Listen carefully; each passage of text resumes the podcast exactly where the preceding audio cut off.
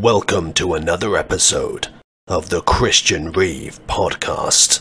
If you like this here show, make sure you leave us a review on Podchaser. Or, alternatively, if you're listening to the show on Apple Podcasts, Google Podcasts, Spotify, or elsewhere, please consider leaving a review and a rating. If you're checking out the Christian Reeve podcast on YouTube, make sure to like, share, and subscribe. Also, if you want to support the show, why not check us out on patreon.com slash Christian Reeve and get yourself exclusive bonus content and bonus podcast content. How about that? Okay, I've had my fun. But seriously, if you want to support the show, it really, really helps us out. So thank you so much. And thanks again for listening. Hello, and welcome to another episode of the Christian Reeve podcast. Today's guest is an author, a retired teacher, and a podcaster. His name is da- Dr. Randy Overbeck. Welcome to the show. How you doing? I'm delighted to be here, Christopher. So, oh, sorry, it's Christian. um, so, uh, no, it's Christian. It's not Christopher. You get me confused with Superman. Does that happen a lot to you? Does that? Yes, painfully so. But you, you know the you know the worst part about that. Um, it's not even people get my name wrong. It's more um, they'll say, "Oh, are you related to Christopher Reeve?" And I'm like, "Do you really think if I was that like?" Don't you think you would have heard of me? I'd be doing something like I would run with that. I think most people would run with that. If they have a famous relative, run with that. Do you know what I mean? Like, like, uh, for instance, I just saw um, recently. I've been watching the US version of The Office, right?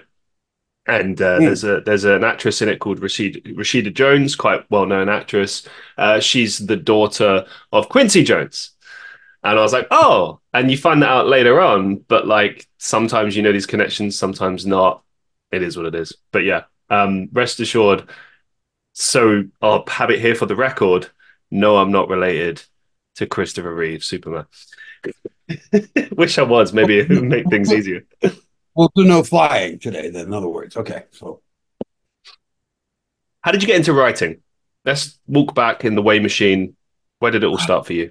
Well, when I was a young man, a teenager, emerging adult, I had visions of being a um, lifelong writer. I was going to write the great American novel.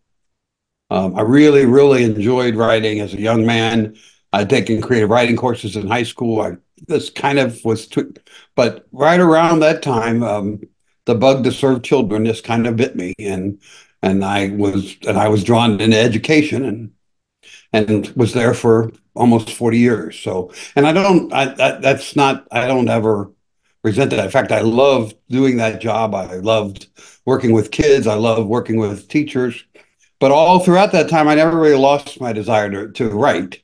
Um, fortunately, many of the jobs I took on required me to do lots and lots of writing, not what not what your listeners would certainly not writing that people would pick up and buy, but it honed my skills. It honed my word wordsmithing. It honed my vocabulary. All of those things.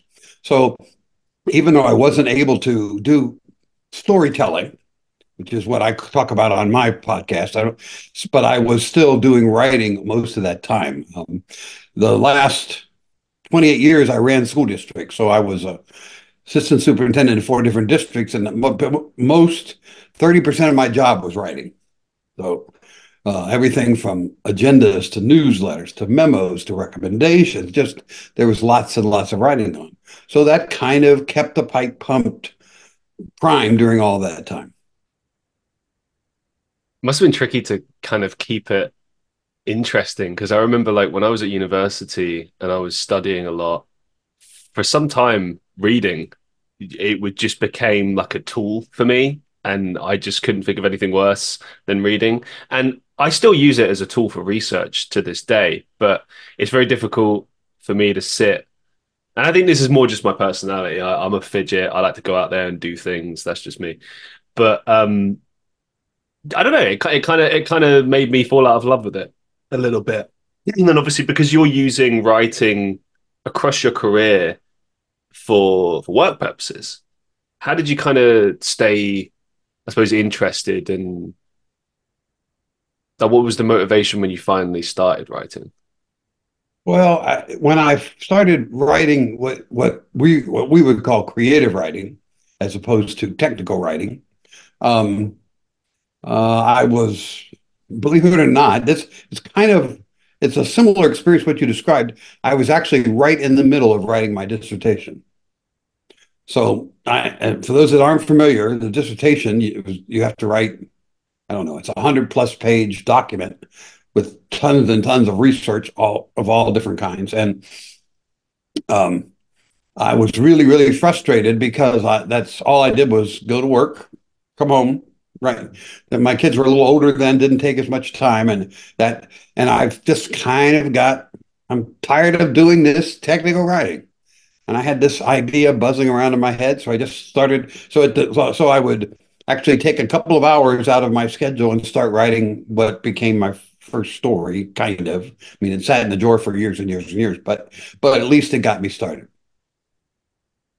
You've kind of taken approach of, of using your real life experiences and, and kind of blending it. Is so can i ask is it is it kind of like a semi novelization slash autobiographical or is it more just fully novel and you're just kind of using your experiences as like a base reference point? Like walk us through yeah, that a little bit. not, it, none of what i've written about in my five published novels have ever happened to me. That's not none of those things have ever occurred. But but but yes, I did draw a great deal on my experiences in terms of knowing how schools work, and in mm-hmm. every every almost every character I created is a composite of actual real people that I knew.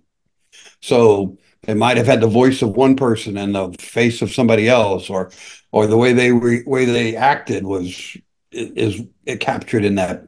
But I'm I'm hoping there isn't anybody that I work with that went, "Oh, that's me right there." I was gonna say that. Did anyone ever go? Hang on a minute. uh, not yet. Yeah, but but I mean, there are it, it's close. I mean, so the answer to your question is uh, none of them are true to life. None of them are novelizations, but the, all of those experiences. So the latest book is about kids experimenting with drugs. But mm-hmm. what takes place in the story it never took place. First of all, it's fiction and the drugs aren't real. But I've encountered several experiences of kids with kids who had who were in trouble because of experimentation and some who died because of experimentation. So I drew on those experiences to create something that was credible, I think, in my fiction. Something that's really cool about um, your most recent book is that the pro- some of the profits are going towards young youth um, sort of drug prevention programs. And as you mentioned, like you're quite passionate about that. You're trying to um, educate on that. That's quite clear with what you're saying. Is like that's amongst other things one of the purposes of of writing these books. It's like educate and inform, and obviously like obviously uh, you want to tell stories and, and and entertain on that level, but you know. I suppose with all books and stories, there's always like underlying lessons, isn't there? There's always a point that the author is trying to illustrate. For many, there are not everybody, but for many there are.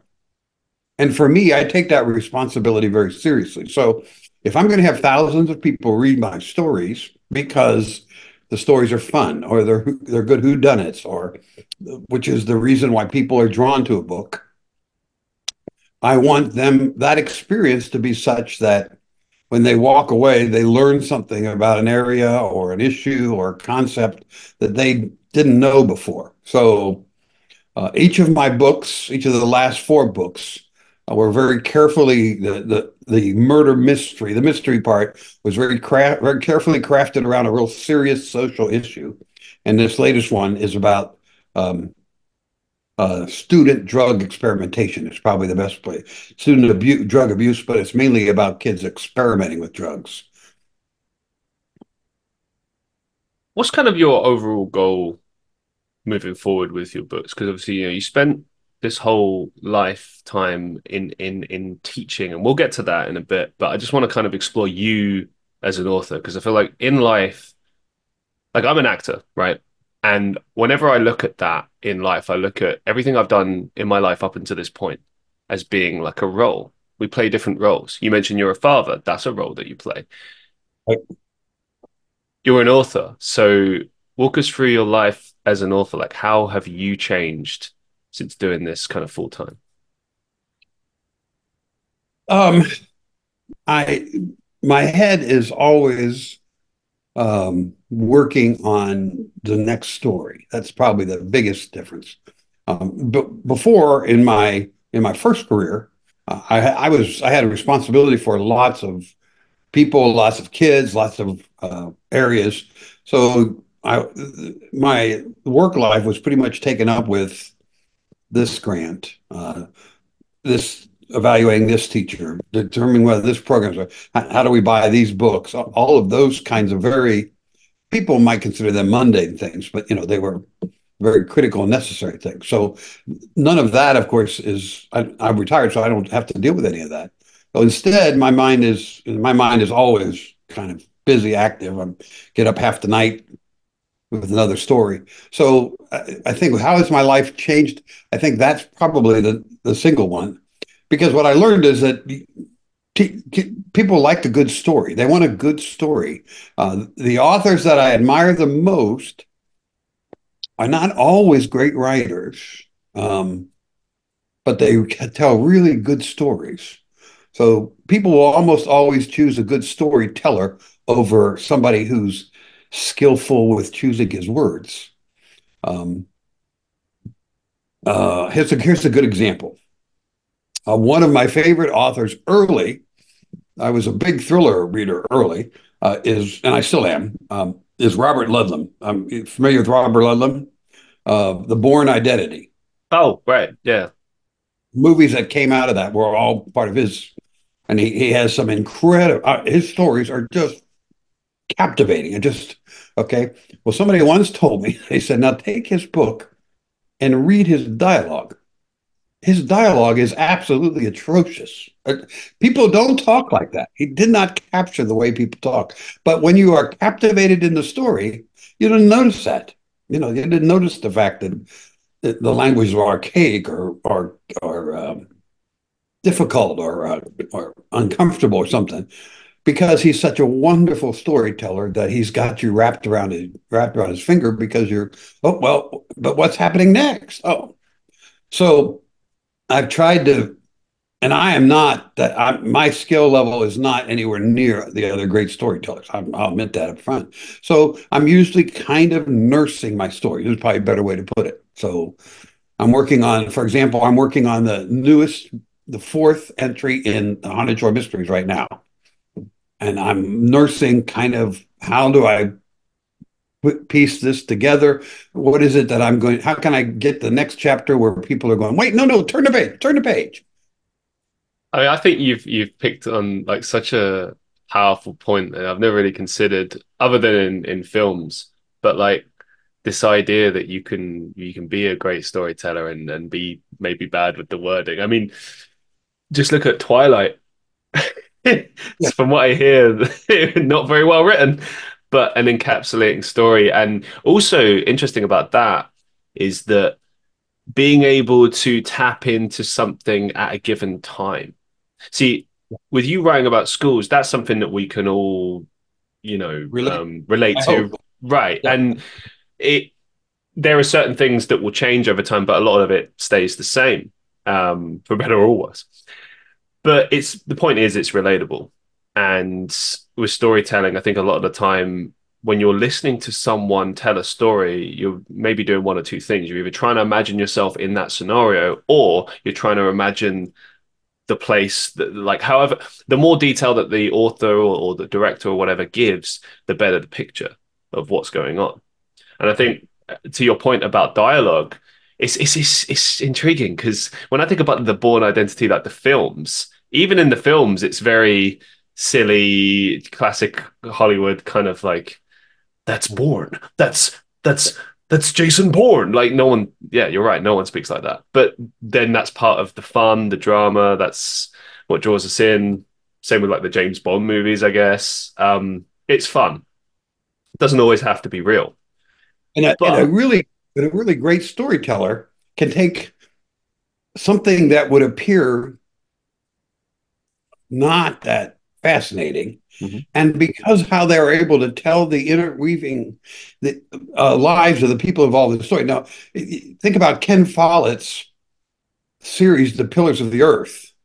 Have you read Ken Follett's series? This, where Mark, oh, so Ken Follett, British author, um, was a is was and is a thriller writer, but he has become the quintessential historical writer in in the world, and he wrote a series of books, which are now at five, I think.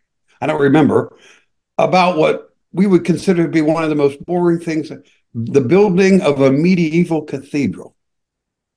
You know, now somebody said, Oh, well, I'm writing about you wouldn't go, Oh, well, that sounds great. Let's read about that. But his storytelling is so good that you cannot wait to get to the next book. You know, his characters are so real and what happens to them are is so convincing that you're going, Really? That's incredible. And that's that's what I that's what I think draws people to um, fiction in general. And to go back to what your question answers, so what I, I admit that I'm not a Ken Follett. I can't just, man, imagine those things. So I have to nurture those kinds of storytelling in my head, thread by thread, piece by piece. Part of it is pantser. Do you know the? Are you a plotter or a pantser?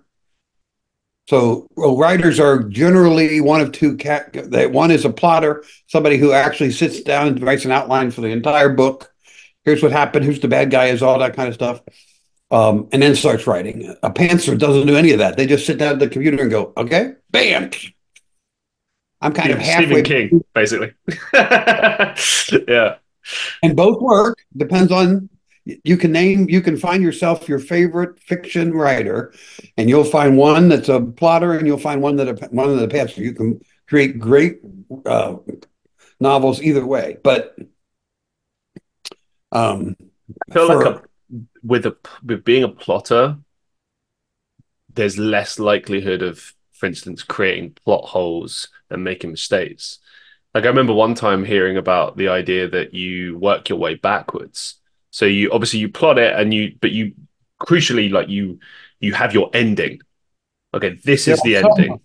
Yes, there are some mystery writers who say that's exactly what they do. They they they start with the solution of the crime, and then they work backwards. Now I don't do that. That's not my process. So my process is kind of a hybrid. So there are parts of my books that are always carefully planned and highly organized, and there are other parts that are just I'll figure that out when I get there. So here's an example. So in Blood on the Chesapeake, which is the first in the series of the Haunted Shore Mysteries, there are four possible antagonists that that is thrown that are thrown at the reader, and the reader has to kind of figure out who the bad guy is. I did not decide which of those four was the murderer until I was through with 75% of the book. Interesting. Okay. Well, I made sure that each one had there were clues, a possibility for each one that they could have done it all the way through the book. So I made sure there weren't any plot holes in that particular one because I wanted I wanted like the reader I wanted to go well, is it him? No, it's by him. Okay, well what so that's just kind of a technique that I've used which of course is the opposite of I started with the bad guy and the murder, and then how, how they did it, and then I worked backwards. Both processes work, but this kind of works better for me. Are there any particular goals you're aiming to achieve as an author? Like anything, maybe like a particular accolade, or maybe there's a you know, try to sell a certain number of books, reach a certain audience, or maybe it's just like I don't know, some some other sort of personal goal related to being an author. Well, I think all of us who are serious authors would, if we were, if we were honest, we would um, we would admit that we we I'd like to have a book on the New York Times bestseller list. Okay, I've got two of them that are bestsellers in Amazon and Barnes and Noble, and they've done well. And and I know that my books, I've sold my books. Uh, I've sold more books than ninety percent of all all authors ever sell. I mean, already. So it isn't like I haven't had some success but I've not had the elite success of being in that category of on on the New York Times or the US USA Today uh, bestseller list. Sure, I'd love to do that. Uh, my books have won so far 11 national awards, but they haven't, you know, I, I, would I like to win the National Book Award? Oh, yeah, I'd love to win the National Book Award, you know. Um, I don't, I don't really spend my time worrying about that. That you asked, do I, would I like? Yes, I would. But that really isn't why I write. that isn't, I'm not sitting here waiting for the phone to ring for them to tell me that it made the cut list or something, you know. Um, but would that would I be pleased with that? Yes, without a doubt. I'd love it. We heard it here first. Dr. Randy Overbeck for the New York Times bestseller. We've said it, it's in the universe now. One thing I'm interested about is, you know, it'd be very easy to sit and ask you about, like, oh, what does it feel like to have achieved success in that field? And, yeah, that might elicit an interesting response. But what I'm more interested in, and I think what my listeners are more interested in, is what did you learn about the process of writing these books? Like, what was the the key lessons, takeaways from the process of writing? Um, well, I'll expand that to the process of writing and publishing both, because or getting published both. So, um, uh, uh, it's funny because I've I know we did not plan this, but I actually this is actually the topic of a blog that I'm dropping today or tomorrow. Hmm. Um, what have I learned in the last ten years? So, um, the first thing I would be perfectly honest with you when I tell I tell people this all the time. Uh, you know, I, I I had a very challenging career. I mean, people don't know this, but if you have never faced a classroom full of unruly teenagers, that it that is a pretty tough uh, tough act. And then I followed that with you know having to manage you know millions of dollars and hundreds of staff, uh, all of which I did enjoy, but it was a tremendous challenge. I say that only because none of that was as hard as getting my first book written, ready, published, and marketed. It, I, I was surprised at how very difficult the entire process was. Um, now, I'm going to insult some people here, but I'm going to do this anyway. Um, there are there are some too many indie writers who get their books self-published. Sure. and the books the books have not been vetted. They haven't been edited. They haven't. They literally write the book, put it on paper, and send it out there, which they can do, and that, that's fine. That's not. That's not how. I don't believe that's how writing works. I mean, you know, my my writing is. I, I labor over the writing. I agonize over every paragraph, every chapter, every. Um, I get help. I get expert help from an editorial perspective that makes sure that all the T's are crossed. Not only are the T's and I's and the I's dotted, but also is it saying what it's supposed to say? So all of that process I found to be very, very challenging. I like a challenge, so that doesn't put me off, but and then to find a venue for your writing, you know, is is a is a gut wrenching experience, whether you whether that's a an agent or whether that's a small press, but it's other people looking at your work and going, "This is worth it." Okay, let's let's. let's uh, and and I've had both success. I've had both successes and fail. Obviously, successes. Wouldn't be talking here, but I've had more than more than my share of disappointments in that process as well. Then all that's done. I got a publisher great. The publisher is a wonderful publisher, Wild Rose Press, who's published my last four novels.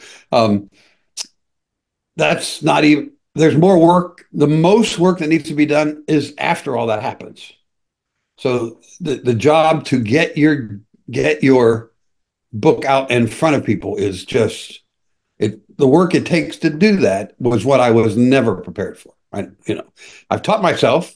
I, I learned a lot of the processes and stuff, but not something. So that one lesson is don't if you want to do it right, this is really hard, really challenging, really demanding. The second lesson is I wasn't prepared for how crowded the marketplace is.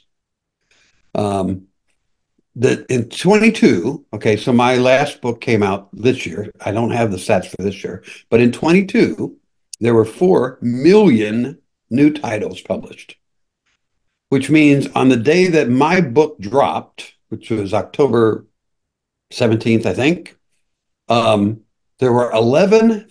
If you were an author, if you were a writer, a reader, just looking to find something, there were 11,000 new titles that appeared on Amazon that day. Boom. Mine was one of 11,000 or on Barnes and Noble or on Goodreads or whatever your source of books are.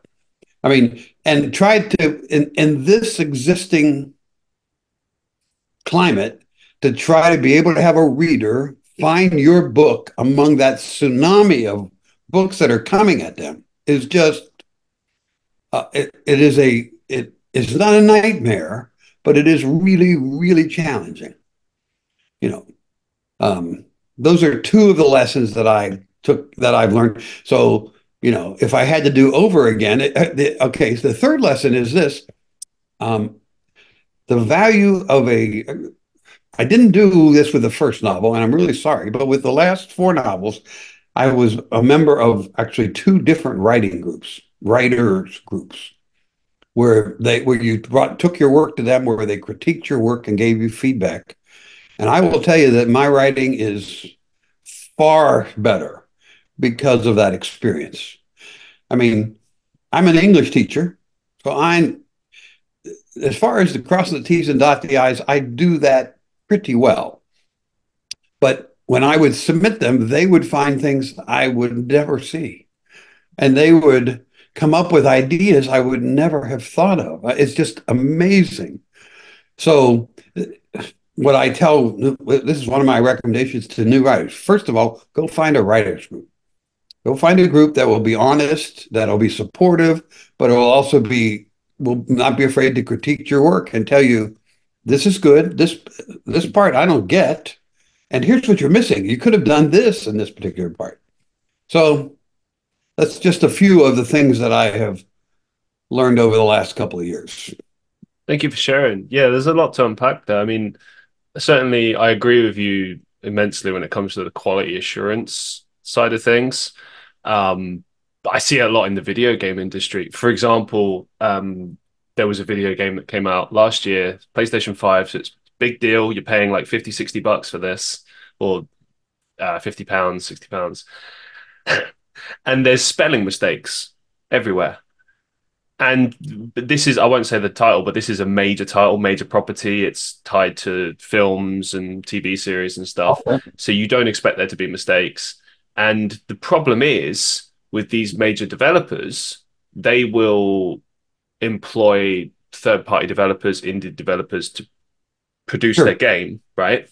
and they they have they're pressured to meet deadlines, they're pressured to get it out, etc., etc. But the point is, they overlook stuff like that, mm-hmm. and it's so important to not overlook those things. Like you said, go to writers groups, get a second opinion, third opinion, fourth opinion. You know, it's it's so important. I, th- I think that it's it's good. You know, I've self published little things here and there, but like I, I must have looked over my work at least a hundred times before I even considered about like, pu- publishing it. And even then, that that was something small. It was just like some poetry stuff for an entire novel. I mean, th- there's also like the marketability of things. Like, I'm a big believer in not allowing people to affect like the the overall story of things. But even authors like you know, Stephen King, for example, we mentioned earlier, like he has had, I think it's mentioned in the maybe the prologue or, or, the beginning section of The Stand, which is a massive, huge book. If you've ever seen it, it's like this big. Um, there was a bunch that the publisher said, like, you should cut all of this out. And telling an author to cut stuff out of their story, I mean, that's that's a ballsy move. But like, it's important because their job is literally to publish books. That's what they that's what they do, and they do it very successfully and they're giving this advice based on that because they know that if it's not done there's less of a chance of it being successful and it's it's it comes down to that but then sometimes i, I think the the other side is true sometimes you do have to stand your ground a little bit um, it's finding the happy medium, really, isn't it? And I think over time, the more confidence you get in what you're doing, the more you work in it, you find your own individual process, the easier it's going to get. Well, and I want to make sure that I don't get in trouble here with your viewers. I, I have indie published friends uh, that are, are really good authors. You know, I, uh, the the book The Martian comes to mind. You know that book, The Martian? Well, that was originally indie published, and then and it was picked up by a publisher later. I mean, so there is lots. There are lots of quality work being done by indie writers. Uh, the problem is that they're they're, all, they're overcrowded by a lot of people who are not taking the time. Um, another statistic that you your viewers would be interested in. So I told you how many. Uh, you know, there are. I think the last count, last count that we were at six million uh, uh, books on Kindle. I think. Yeah. Uh, take a guess. On average, on average, how many copies of a single title are sold on on Kindle? Oh gosh, uh, out of six million, so uh, something like fifty to seventy thousand, maybe on average. So this of, of an individual title, I've seen two reports. One is six, and the other is twelve. Oh, so that oh, means that means that there are millions out that uh, sold three copies one to the author, one to his author's mother, and one to the author's girlfriend. I mean, that that's wow. the reality. So, again, but if you are looking for my book and you happen upon this array of books that are listed, you don't know which books are were just thrown up and which ones, you know, you, you can't tell that unless you get in and start looking at pages and stuff like that and that and that's part of what makes the market so difficult. I'll say this though like there's always going to be competition and yes. there always has been there always will be. Hey look i do a podcast and i've been doing this for four years. This is episode 256 there are estimated to be last time i checked i think this was the data for spotify not including other platforms around 4 million active podcasts. Oh, sorry, 4 million podcasts, of which are active around 3.2 million, something to that effect. Wow. Now, it's even harder for a podcast like mine, which is very broad. I have guests from all around the world, different disciplines, different industries, different topics, you name it. There's no, the, the biggest thing that kind of draws it all together, the thread between all things is that I pride myself on being a good interviewer. That's what I'm trying to push human interest stories, deep dives, topics, and me, the interviewer. That's why my name's on the show. But look, I'm under no illusion. I know it's odds are stacked against me. I knew it from day one, and I still know it 256 episodes later. But I believe in what I'm doing. And I think that if you believe in what you're doing and you keep going, you keep pushing, you're going to get better over time. Everybody that's right. watching this show now, go and check what the first episodes of my show were like and then come back and look at a new episode now, you'll see a massive difference. A difference in confidence, a difference in my approach, a difference in the style show format, you know, and I'm sure it's it, the same is true of, of, books. Like you look at your book that you've currently published and then your first book, and yep. you look at it and you're like, wow, like we've we've it's like night and day. I think that like, and another aspect to this as well is, is especially in the book industry, it's all about buzz. You know, um, uh, with books, a lot of the time it, it's still word of mouth, which is is really interesting. But that's kind of how it works. A buzz kind of happens. Maybe someone recommends it. Maybe it becomes a useful tool, or I don't know. true crime, for instance, is really popular, and people always get kind of excited. Like you have to hear this novel. You have to watch this documentary, etc., etc. So there's that kind of buzz that's created sometimes.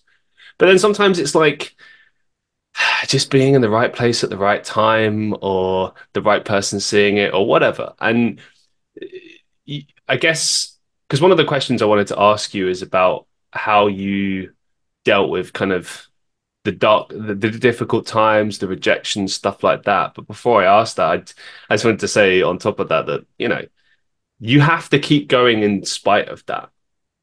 You can't be perturbed by how the odds are stacked against you or the fact that it's difficult or that you know the chances are you'll never make it. Well if you don't try at all you definitely won't make it. So there we go. I, I agree 100% and, and and that i think part of that how you respond to that challenge is what defines you.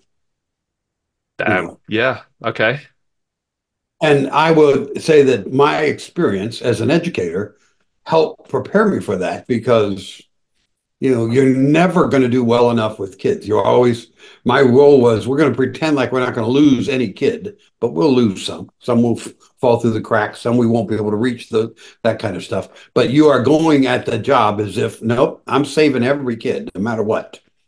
So because of that that i think that kind of primed me some at least to to deal with uh, adversity to deal with the obstacles to to keep going just okay, that didn't work. Let's try something else. That's kind of how it works in education when you're working with kids. Okay, that they weren't able to learn that way. Let's try this way. See if they can figure out how to do the math using this process. So, you know, I think that those skills that I honed uh, earlier help prepare me for for this. And and I have had more than already more than my share of uh, setbacks and difficulties and disappointments. Well, and I'm sure there are more. Let's speak to that for a second because I I desperately want to talk about teaching. I know everyone here wants me to ask the questions. I will, but final thing on the authorship side of things. Oh, I think um, this is probably the this this will crystallize. This is just an example, but this will crystallize it. So, uh, with first book in the in the series, The Haunted Shore Mysteries, which have done very well, um, I tried to get an agent because I wanted to, I wanted it to be land with a major publisher because it has better chances when it does that. And I pitched it to agents, and I had oh, somewhere around 10 agents who were interested enough and asked for partial or full manuscripts, which that's a big step. But in the end, they said things like, um, I didn't like the ghost part, or I don't know who I'm going to market this with, or you know. But in the bottom line was, in the end, none of the agents ended up picking, representing me, picking the book up. So, and that was after I went through 100 agents, 100 agents. So I kind of took a deep breath and went, okay, let's see what small presses think about this. And I did my research and tried to match with the kind of stuff that the small press puts out because they're all different. And I sent to three of those small presses, and two of them offered contracts. Now that whole process probably took a year. I don't. I didn't, record it, but it probably took a year because I in the, uh, the the agents I was sending them out in batches of ten. So I would select ten agents, send query letters out, get get response. And then that didn't work, send another 10 and send another 10, send another 10. Some of them I was fortunate enough to meet through a writing conference, others were cold calls, but but eventually, uh, and I I was offered two contracts and accepted the one with Wild Rose Press, and I've been super happy with that particular publisher out of New York, and they do a fine quality job. the The product is exceptionally well. They do wonderful covers the, the difference is between them is that they don't they don't market it the way a major publisher does. And I'm sure if you've had authors on here, you know this, but excuse me. Um, if you're not with a major publisher and with some university presses, everything else is PO is published POD, which is published on demand. Um, that system works really well. I don't know if you're aware of this, but um, before the pandemic, and I think they're getting close to that again. You could order you could order a POD book today. It doesn't even exist. It will print, ship, and be at your door in three days. That's how. So, but POD uh, publishers carry no inventory, so they don't they don't do any inventory at all. So, and my publisher is is one of those. Well, one of the setbacks of that is that major bookstores don't carry POD books, period. Mm. they will, on rare occasion, carry a local guy's book that they happen to know for a while. And I've had some of the chains carry that. Indies, some independent bookstores carry mine, but the but the chains don't. So that's one of the. So nobody's going to walk into a bookstore and discover your book because it's not there. You know, that's another whole. We can do a whole podcast on the really screwy setup that publishing, book publishing has. But so to all of those were, you know, really difficult decisions. Do I keep trying to put this out, hope that I'll find some agent who then finds some publisher that then finds finds a, an outlet that's going to be able to give me more traction, more marketing, more background, more everything than or do I go ahead because I it's important for me that I think this book is worth it? Do I go with a small press? And I decide to go with a small press. I've become one of the small press's best sellers, you know. I, so everything has gone well but it's more work on my shoulders when I go that way. So the motivation amongst receiving those rejections and sort of going through that was you believed in that you knew that these were good this was a good story these were good stories and that they were worth publishing that was the motivation yeah and and i will be honest i get the feedback i got was often positive in the sense that they like my writing or they like this character or whatever. They just weren't really. Uh, I love this. Agents go, I'm just not really in love with this. I don't want to represent a book that I don't feel passionate about. Okay, which I get and I understand. If you you should have an agent on your show to have them talk about that. Um, Interesting. Maybe we will get one. Thank you so much for sharing. I really appreciate it. Um, being a teacher is is a huge part of, of your life, and um, obviously you're retired now. We mentioned that, and I just want to go back to what you said before because I find this amazing, and the audience will learn why. I think it's incredible because I've already done my research on you, so I know about this, but my audience doesn't know. You said it was much harder trying to get your book published than it was going through some of the experiences you had as a teacher. Now, you've had some how can I put this? some experiences that no teacher should ever have to go through. Um, some, some, some, quite frankly, like terrifying experiences, and you came out the other side. And I, am fascinated to explore some of these. Um, I think the only way I can really do this is to just kind of jump into them. I want to kind of cover your ethos as, the, as a teacher in a little bit because we've touched on it a bit in the beginning, and I'd like to explore that a bit, a bit later. But let's get into some of the big stuff first. Um, you once had to intervene in like during school shootings and we see this a lot in in the United States unfortunately this is something that's that's always been happening and it's it's terrifying but one thing that we don't always hear about is what it's like for people involved in that situation. You know like staff you have a a, a duty of care. You've got to protect students but there's only so much you can do in a situation like that. You know until the authorities come in you know you got to do your best to try especially if it's a student try to kind of communicate with them on some level.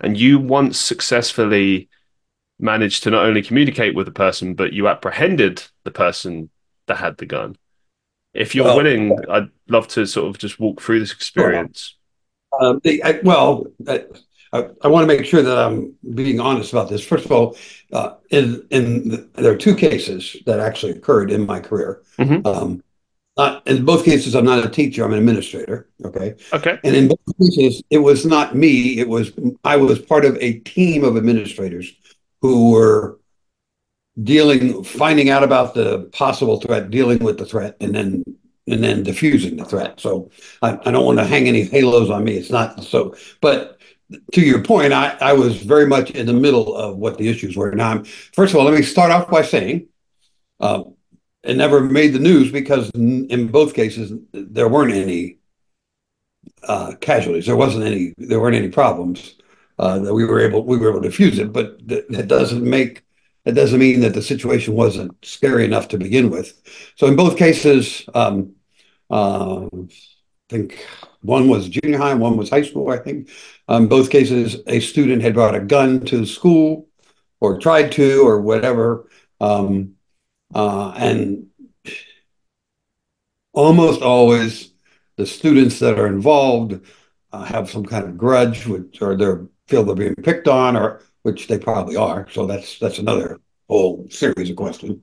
Um, and we were very fortunate because what happens almost nearly all the time, obviously not all the time because of the horrible tragedies we see, is that those kids tell somebody else, another peer.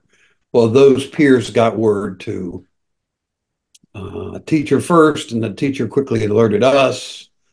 In the first case, we found the gun in the um, in his locker, I think, and in the second case, we found the gun, a rifle in this case, in the trunk of a car. So in Ohio, in the U.S., um, the parking lot belongs to the school. So if you park your car on school parking lot, you don't have privacy to what's in the car. So we were able to go out and find out. And, you know, now, you know, we have lots of kids that are hunters, so having a rifle is not really that terribly unusual. They're not really allowed to do that, but we had found that we had heard that the kid had some uh, uh, evil plans to do something with that. So, and so we had, but in both cases, uh, it was not me physically that went and oh here's the gun i was part of a team that isolated the student somebody else went to the went went to the locker somebody else called the police. All of these things were happening at the same time. I was just part of the team. But you had to speak to the students in question correct? Yes. Yeah. and it, it, it, in my role as administrator um, i didn't usually most of the time when I interacted with kids, there were serious problems involved.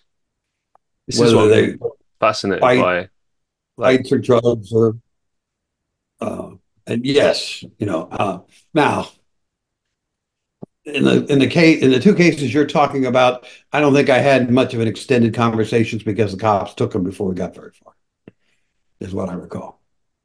Um, now, you know, no nobody got hurt. No, that's good. Um, that's that's great news. So yeah, process worked for how it was supposed to work. But um, did I go home? You know, I, yeah, breathing a sigh of relief when I went home each of those two times. There's no question about it because it could have been a whole lot worse. Now, my you know, my fear was not for me because where where the administration was located is was in a completely different place than where these things were taking place. It was for the teachers and the kids, uh, terrified of what could have happened had we not got there as soon as we did, or not gotten the the report from a student. If they, you know, if student had been courageous enough to say, "Hey, I think," because well, the problem is that you know kids talk all the time, and uh, mm-hmm. you don't have this problem in England probably, but man, here kids talk about guns all the time. You know, that's a big deal. So to know when it's not just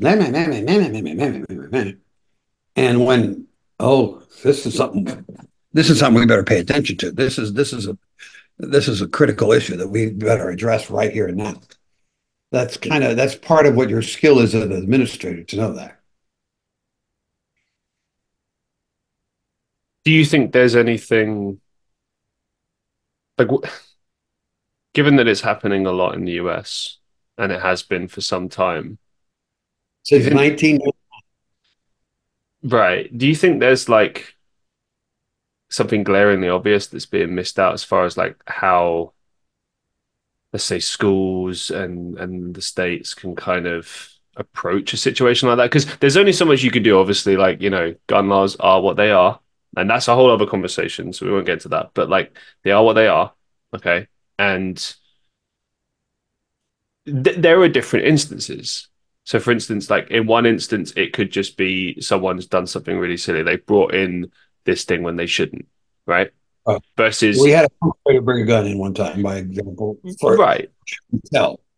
Right, and and then and then other times it's like more nefarious, like that example you gave, where someone has clearly defined plans, and it's terrifying. And we've seen that be carried out over time. We've seen that in, in more recent times as well. And I, it's kind of fascinating for me as as someone from a different country to look at this because culturally it's it's very different. Like we we've had things like knife crime in the UK. I grew up in London and we had a lot of knife crime there and the way that that was mitigated was we would have like metal detectors outside the front gates of school and stuff and that would to an extent make a difference but then you couldn't control what went on beyond the gates um in a situation like a school shooting i i don't know what you can do besides having like in like police enforcement at the at every gate or something i don't know is there anything you could speak to on that front I don't know. I've been out for a decade, so uh, and things have gotten rapidly worse mm. in that period. At least worse in the sense of uh, amount or number of. Um, some schools, ours did not. Some schools have gone to metal detectors to try to make sure that things can't get through the gate. Although, but you're right. In those cases, the the whatever problem existed was going to happen on the street outside as opposed to the school. But you know, when you're when you're a school administrator, you you you live with the limitations that you have. So um, we yes we we would police things like bus stops and things like that, but realistically, there's only so much you can do. You know, um, our problem, our meaning not schools, but the U.S. problem is really a problem of culture. So the kids are simply evidencing the culture that they're experiencing outside of school. Mm-hmm. We have a much too casual relationship with guns. You know, I, there's just no, and we've had a terrible problem of thinking of that's how you, with certain populations, of thinking that's how you solve your problem. You know, you're mad at somebody, you take a gun, um, and unfortunately, you know, it's a U.S. thing. It doesn't exist anywhere else in the world. My opinion is it's a perverted version of what we call our Second Amendment. Um, amendment. Um, but I, I don't know how if if I were somebody says we're going to make you young again and you're going back and be an administrator today in schools. I don't honestly know. Besides the things like we do have well officers, uh, we call them resource officers okay. in the schools, uh, primarily to kind of create a positive relationship with the police. They're not the the resource officer is the one that we called in the situation I was telling you about. Okay, he's the first man on the scene, but or woman, but they're not. They can't possibly be everywhere at once. Um, we could do metal detectors, but then kids start feeling like they're in a prison. So you're kind of, you know, we do all of our buildings, all of our new buildings have been built in such a way so that you can only enter in one place. Interesting. okay. So you, yeah. have to, you have to be let in. That's not true early in the morning, but generally throughout the day, that's the case. That certainly is raises the level of safety to a certain degree. Um, I've noticed as well uh, like architecturally speaking, a lot of uh, US schools have quite similar look to like you know colleges as you call them, um, as in they're all flat level, single level, uh, open plan. Um, so they're quite easy to traverse in that sense. Whereas, you know, it's different from say like having schools with like multi-level stories and stuff and like big buildings and whatnot. So that's that's I would imagine that's a big factor in that too. Then maybe that's been done on purpose to to mitigate that. I, I couldn't really speak to that, but it's always just it's just kind of. Uh, I mean, there's not really much to say other than obviously it's terrible and hopefully we can come to some sort of um, solution to that problem one day. Um, one thing that you said before before that was that you had kind of like a history of talking to, to like troubled kids, kids with, that were dealing with a lot of things. And from the way that you said that, it kind of sounded like you you're quite confident in doing that.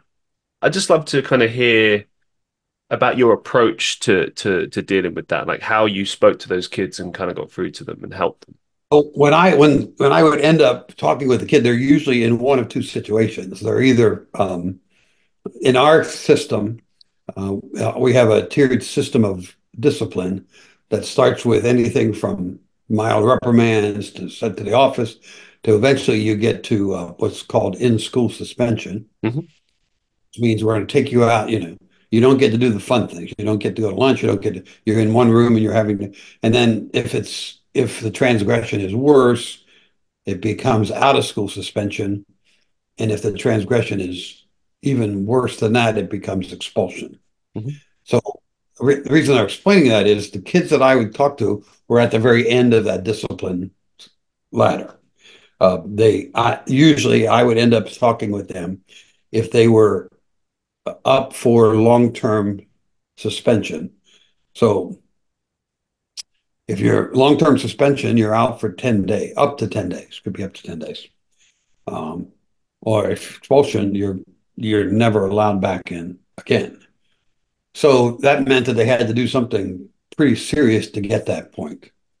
And and I they would in most cases I would be having the conversation if somebody, usually a parent, wanted to argue that kid didn't deserve such a thing or don't do that to my kid, it's going to ruin his life, you know, those kind of things.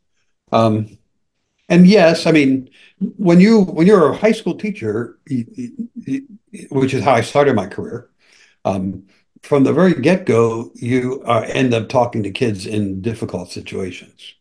Not the kind we're talking about here, where they're getting ready to get thrown out of school, but uh, difficult situations at home, difficult situations with their peers, with their girlfriend. Uh, so, I mean, it just kind of came natural to me as an educator that you you work with kids when they're in need and and you're open enough. I- You know, one of the rules I had as an educator was kids don't care how much they know until they know how much you care. So I tried to make sure that that was kind of evident from when I very began.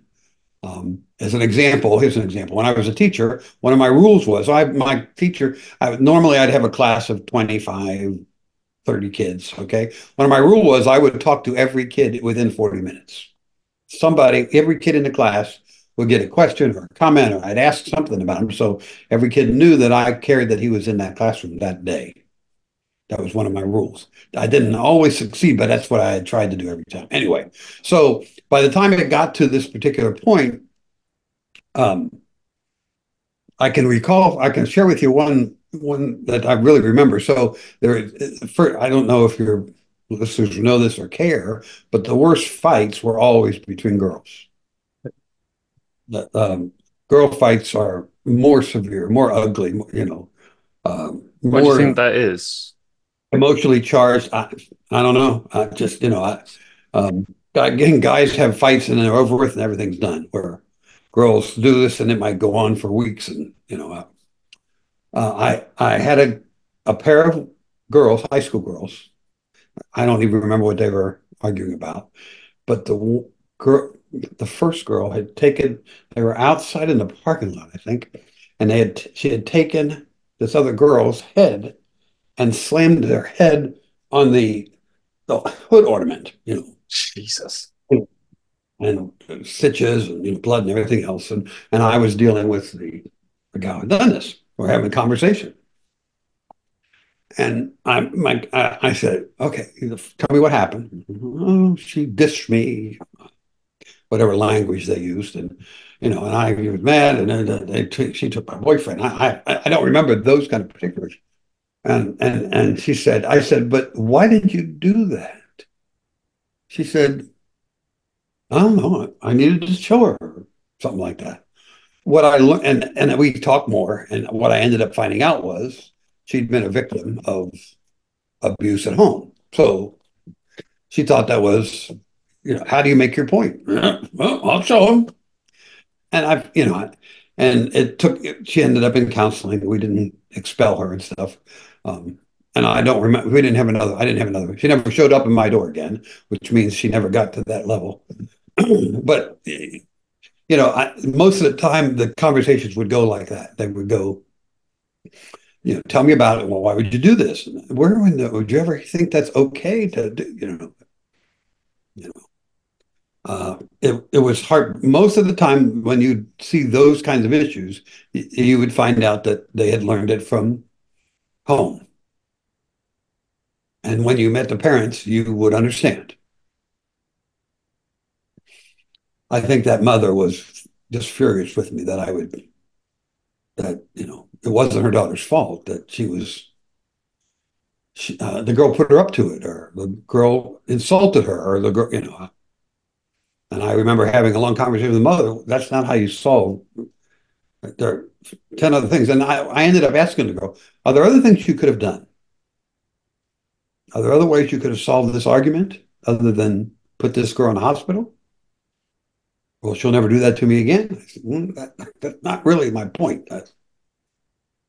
I'm not sure if that's what you're asking, but that's kind of the kind. Of, that's how the conversations would often go.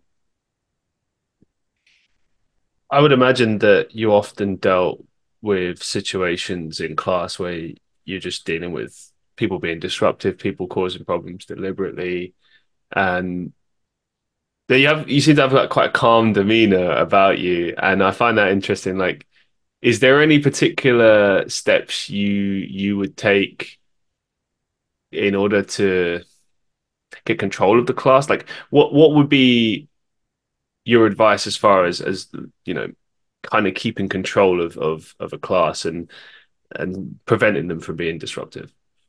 Well, I I my first advice when I when I was working with young teachers, my first advice was, you know, you you spend as much time as you have to to make sure your lesson is as good as possible, because it is true that some kids will act out regardless of the lesson, but the majority of kids respond directly in proportion to how poor the lesson is. So, you know, I had, and it really doesn't make any difference about the subject. I had every subject you could think of I had teachers that had a way to make that stuff magic, you know, interesting, fascinating, perplexing, compelling. So my, that first rule is work on do the work in advance where you're doing the planning so that however this lesson that you're trying to teach about math integers has a way that will hook kids that really couldn't care less about math integers you know, find a real world application, find something that they could pull from that they would have some idea. So, so that's the first start. Regardless of how good your lesson is, there will always be some kids that will act out, ignore, uh, sleep, uh, whatever. So that's a constant thing that any teacher that's teaching in almost any place has to deal with. So one of the things you make sure is that the lesson is interactive enough so that they're not sitting ducks. This is not, I'm not lecturing at you and you're just supposed to be listening and taking notes. That just, I mean, yeah, that's there's, there's a place for that, but that's not really what you're doing on a regular basis. So you figure out how to do that. Uh, the other thing is this thing called management by walking around. So uh, good teachers are never at the front of the class only. You know, good teachers constantly roam the class. One of the things I would do if I would know that this young man was likely to be not only off task, but getting others off task, is I would make sure that I'm teaching part of the lesson standing next to him or behind him or in front of him. It doesn't really make any difference, but that he would know that I'm there to pull him in, uh, uh, keep him from straying. Um, there are other strategies I'd come up as a teacher. I'd come up with ways to find out how to let kids work together and have very specific tasks that they'd have to do because the kids much rather work with them than they would with me as an adult. So, you know, those things all combine together to get most of the kids, not all, never all, but most of the kids on your side, engaged, learning what you want them to learn when I was at university, I remember that the lessons were 50 minutes long. Mm-hmm. So just under an hour. And I remember hearing a statistic that said the human average human retention rate is about 20 minutes. So, you know, even if right, even if the lesson is outstanding, you've only really got that audience for 20 minutes. Can you speak to that? Do you think there's a better way that like an well, optimal amount of time for lessons to be something like that I mean, clearly when you by the time you get to university you're you would expect that kids can manage longer than average but you would expect that i don't think you could assume that but the point is still the same the point is that what i told my teachers is you you shouldn't have any part of your lesson that goes longer than 20 minutes. So um, we would have in the schools that I work with, it was about the same time frame. Some of them were as short as 40, some of them were as long as two hours. We'll, we'll talk to that differently. That's when they were if they were double blocked. But we would talk about the fact that when you design your lesson, you you you need to have it in about 15 or 20 minute chunks of what you're going to do. So going back to what just going on what you're saying, which is okay. So let's assume that I had a 50 minute slot to, that I was teaching math. I'm not a math teacher, I was an English teacher, but I knew how all, all of went. I, I would design the lessons. This is what would happen. So this is what we had. And, and again, all of these things are ideas I got from the best teachers I work with. They would have the kids immediately come in, and the kids knew ahead of time that they were going to work in groups. And he had set up groups of three. He had a problem on the board and he had some kind of reward for whoever got figured out the problem first. So the kids would be jumping in, going, oh, you know, and the rewards are silly, candy, you know, something. But but high school kids that they'd go for, you know. So that would take the first 10 or 15 minutes. Then he would do the lesson, whatever he was going to have them do. And that would take another 15 minutes. And then he would send them on doing some independent work. And then he'd finish up with them going back in their group to compare independent work. So he, this guy, this particular teacher broke things up really well. So he had, not surprisingly, almost no discipline problems every once in a great while, some kid would end up getting kicked out of class for some ridiculous, usually very serious, disrespectful stuff. But other than that, there weren't any real discipline problems. And I had a lot of teachers who were able to figure out how to do that. As a writing teacher, I would usually do, you know, the kids would do some writing part of the time. We would do some reading part of the time. And then we would have some kind of common project where they're critiquing each other. So you can look at every subject and do that. I had a history teacher that was just fantastic. You know, and kids hate history as a general rule. It's the least favorite subject in American schools because, in my opinion, it's the worst taught. But but I had history teachers that kids love going to history class. They love learning about stuff. So um, I, all of those things. The other, oh, there's one other thing. So one of the things you do as a skill teacher is you figure out uh, where what kids are likely to create problems together, and they're never sitting Together. now, my wife was an art teacher for 23 years and, and a great one. And she had a different approach, which worked really well. She let kids sit wherever they want. Um, but she said, if you screw up, you're going to get moved. So understand. And it worked 90% of the time for her, just just really, really well. Have you at any point in your career been an exam invigilator? I, don't understand. Am I an exam? Oh, uh, an invigilate. Maybe it's a different word in the, uh, in the US. In so, okay, during an exam in an exam hall, one of the people responsible for giving people papers, checking in on students, making sure they're following the rules during an exam, something like that. We call them in the UK an invigilator. Um, okay. The, okay. Did you ever do that? Not yeah. I mean, we have in the U.S. Certainly, I just talked to speak to Ohio because in Ohio we have um, both national tests and state tests that are given under very specific restrictions. Uh, but I but those tests were not started until I was out of the classroom. Uh, okay. Administrative role. But to your question, the answer is yes.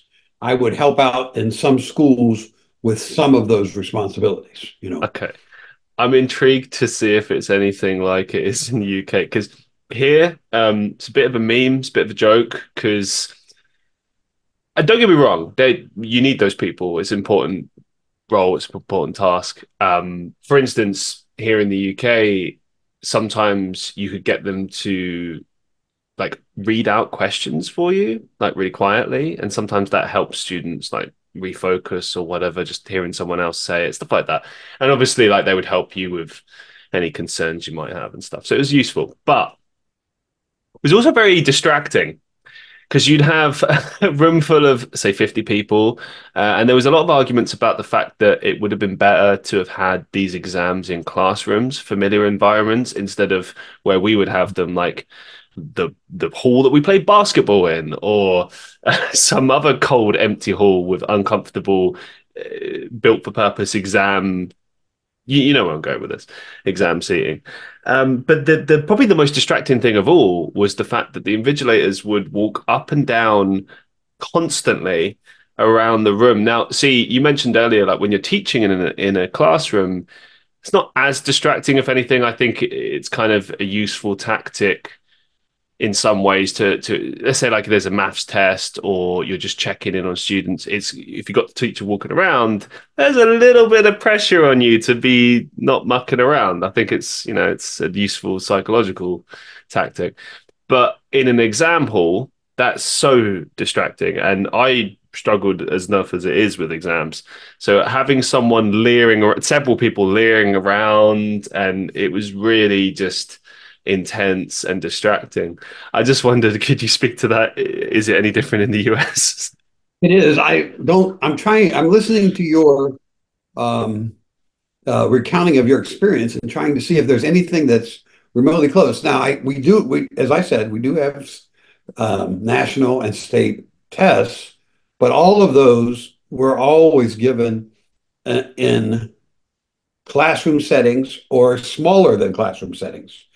So what you just described would never happen. So we were we weren't allowed to read anything. However, there were kids, there were students with disabilities mm-hmm. that need that help. They're in a different room. Yeah. So they're in a little small room with six kids or eight kids or something, as opposed to the classroom of 25. Um, and things were, you weren't even allowed to go to the restroom. So, I mean, you know, there were, and the Wait, tests were during the time of the test. So the test was 50 minutes or something. I, you know, oh, like, okay. I, I was going to say. I mean, there were different tests. The test thing was five hours or three hours, but yeah. it was four tests of 50 minutes. So during that time, everybody's staying, you know, you couldn't, uh, what did we ended up developing a system they could have a, a novel or a, a pleasure book when they were done, they closed the test and they could read, they could read quietly, or they could sleep if they that's what they wanted.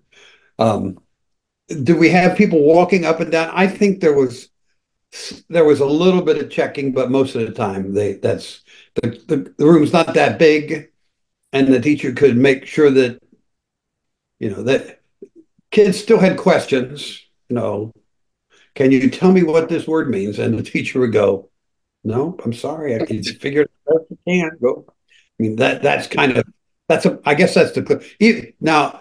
I did not do this, but I had several teachers that do. We have a college entrance exam. Yeah. Even those are taken in. They don't. They're not taken in auditorium style arrangements. Those are taken in classrooms because I've coordinated, like meaning I've hired teachers who are paid by the test company to come on a Saturday morning and do that. So I knew I had to have five teachers because we had five classrooms or whatever. So I knew they weren't taking them in large groups. So I don't think we have. I don't think. I don't think there's much experience that we have in the U.S. that's comparable to what you're describing. I think the biggest problem I always had with those, other than the setting and, and just generally the way it was, was, and I know everyone listening from the UK will know exactly what I mean let's say the uh, the exam is two hours long, and I finish in record time, forty five minutes, an hour. Maybe I've just smashed it. Maybe I've you know sped through it, and I need to recheck the test. That would be the first thing they would say. They'd be like, "Well, make sure you go over and and you know check your answers." So I would do that. Okay, I've done that. And then I'd say, hey, I'm done. They're like, great, check again. So I check again. I'm like, I'm pretty sure now this is technically the third time I've gone through this. It's done. Can I leave? No, you need to wait here for another 45 minutes until everyone else is finished. Now, that was the biggest frustration for me and everyone else involved because it was like, why? What are we doing? You know, you mentioned there that like people would at least be able to read a book, go to sleep, eh, do any of the above, not just sit in silence in this nerve wracking, horrible scenario and just wait. Well, and and I I need to kind of uh, amend my answer because in the beginning, our kids had to sit in silence too, and we had we had the same problem. Now they didn't have to sit in silence for the times that you had, because our tests were not three hours long. Our tests were I mean, there were the tests were three hours long, but you did test A for 45 minutes, you did test B for 50 minutes, you did test C for 45. So you would do each one of them separate, and then there would be a change, you know, go go to the bathroom or between. I mean, I'll, I'll, I'll, I'll say this. I'll, I'll add because we never we never had anything three hours unless it was like I, mem- I remember there was some art exams where you'd be painting for like five hours, but I think the rules were a bit different on that because obviously you'd need to like eat and and do other things. I think it was a little bit different with that. But from what I remember, typically it would be like say 45 minutes, an hour, something like that. Um I think an hour and a half might have been the longest, possibly. But what I recall is that like especially during an English exam, I I was always better at English. And I remembered being finished earlier because I just I wrote quicker and stuff. And I just remember looking at that and going, okay, well, I've got 30 minutes to go. Like, I just have to sit here for half an hour. And, but yeah, and we all had to. And we'd all just kind of end up like staring, looking at each other. And then, of course, we get told off, like, are you cheating? No, I'm bored. I'm just sitting. Like, what do you want me to do? Like, and I remember, sorry to go on a bit for the tangent here, but they had uh, uh, us do the same thing in detention when I was in detention. I remember, I never forget this as long as I live. Um, first time, one of the first times I ever had detention, I was I don't know, 11, 12 years old. I'm sitting there, cold, miserable hall. And my mind immediately thinks, oh, well, I'll just do some homework. Right? Great idea. But then the teacher had to just come over and she, and she looked happy. She was, you know, she saw what I was doing. She saw I was trying to be productive. She's like, I'm really sorry, but we're not allowed to let you do that. You need to sit and stare at the clock and then think about what you've done. and it, and the reality was for me was always frustrating. Like my problem at school was that I was rude. I wasn't a bad student. I was I was clever. I need what I needed was for people to recognize, hey, this kid needs some self esteem. Give him some self esteem. Make him believe in himself, and you won't get any rudeness. Um, but that you know, some teachers got that, other teachers didn't. Um, oh. But yeah, that was frustrating. And then I think they caught on to that years later because I remember a point where up until a certain age, you still had to sit in a, I think they moved it to like a cafeteria, but you just had to sit. And I think sometimes you're allowed to do, to do homework, sometimes not. But when you got to the age, so so for us, we do it a bit differently, but like towards the end of high school, 15, 16, we do the GCSE. So Right.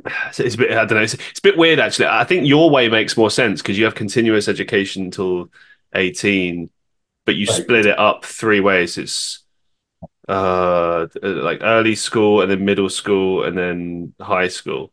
Whereas we do high school, well, we do primary school, high school, and then we have college for two years or a year, depending on if you take a vocation.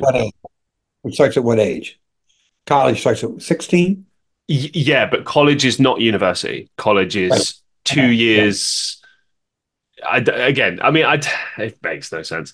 They, I think they're trying to change it so that it'll be to 18. I think that would be more sensible.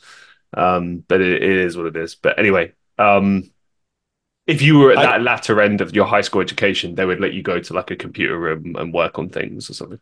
I can tell you why they don't let you leave in the middle of the test. So the problem is that uh, what they found is that if you, okay, there's a test and you're supposed to take 50 minutes, and the kids, it, the test has been designed so that you might need 50 minutes to take it. Okay. If they said you can get up as soon as you are finished, there's a whole group of kids that will go through and mark C on everything and then leave.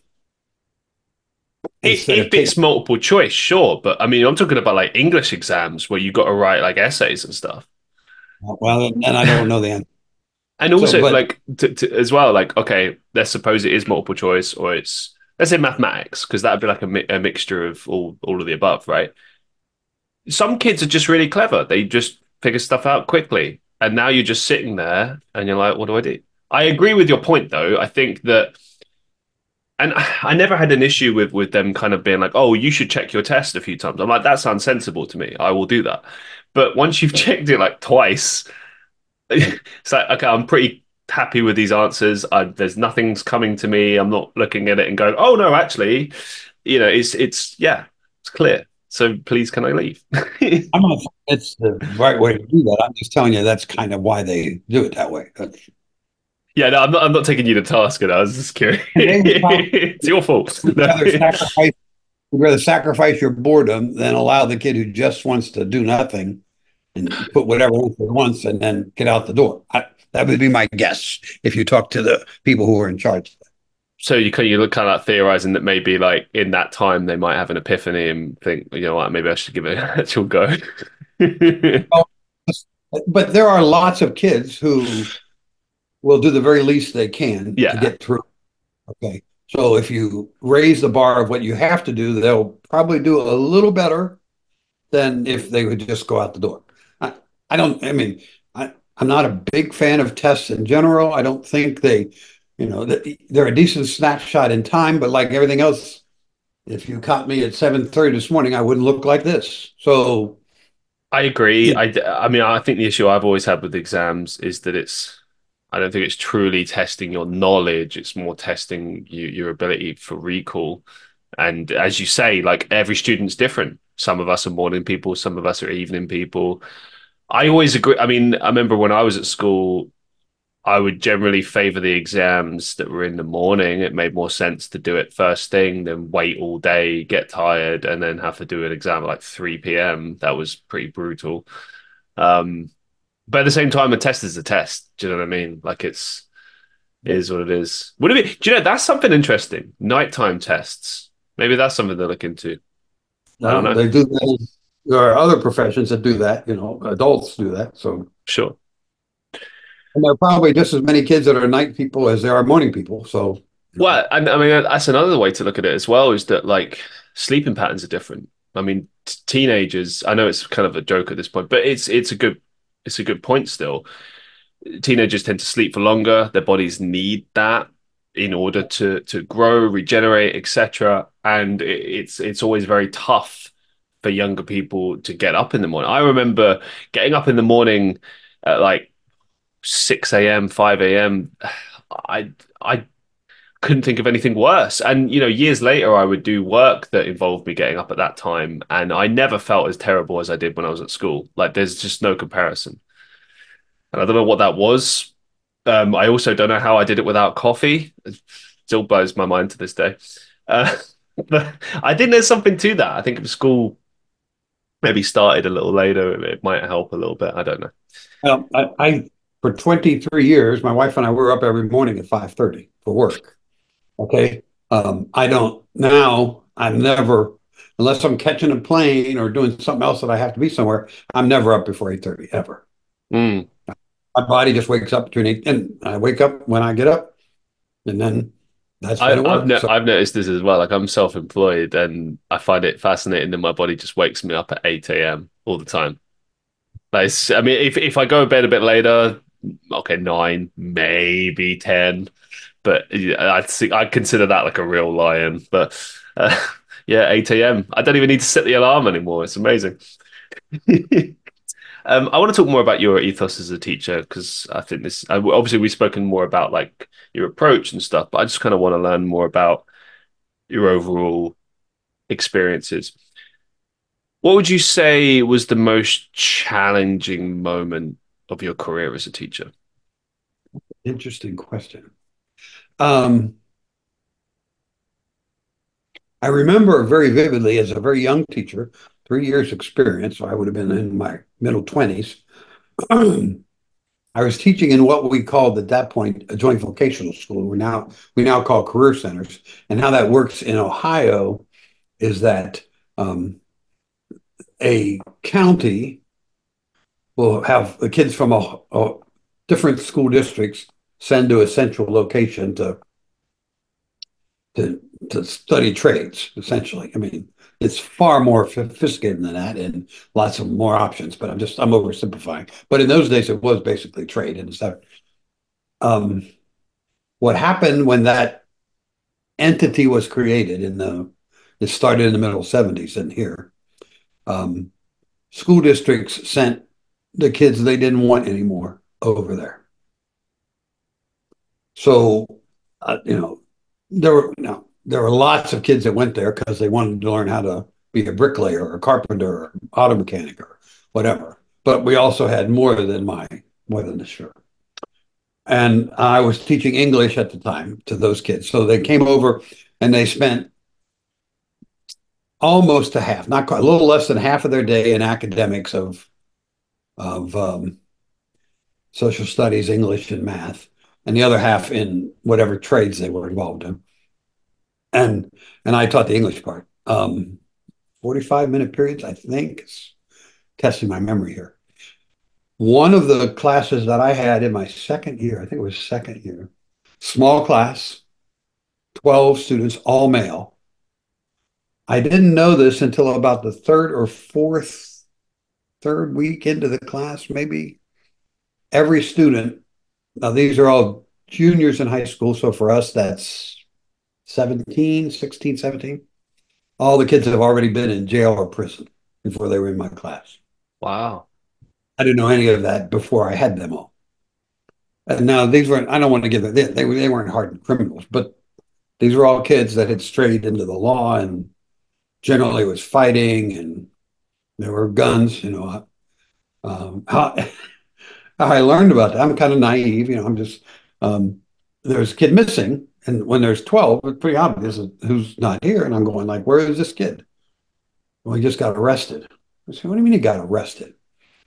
he tried to rob somebody.